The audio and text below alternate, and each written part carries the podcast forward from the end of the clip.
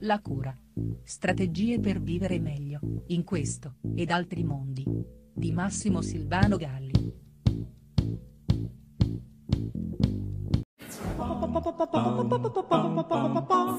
L'amore cura. Con queste due parole inizia un mio libro, appunto dal titolo Amore immediato, pubblicato nel 2016. Insomma, tanto per dire che io lo so che l'amore cura, lo so da sempre e in tutti questi anni di operatività, nei percorsi di cura delle relazioni di coppia ho potuto sperimentarlo. Ecco però che uno studio dell'Università di Los Angeles ora ce lo conferma, quantomeno per quel che riguarda le nuove relazioni sentimentali che appunto, secondo questa ricerca, sembrerebbero aumentare la produzione di interferone, la proteina che normalmente viene rilasciata per contrastare un'infezione.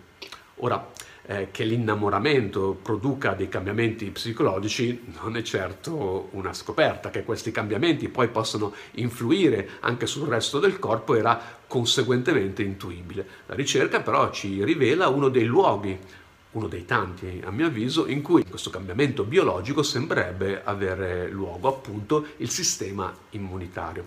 Lo studio è durato due anni e in questo arco di tempo ha anche potuto rilevare, seguendo appunto le coppie, come questa regolazione selettiva delle risposte immunitarie tenda a scemare quando la relazione si stabilizza, o diranno i più cinici quando non si è più innamorati.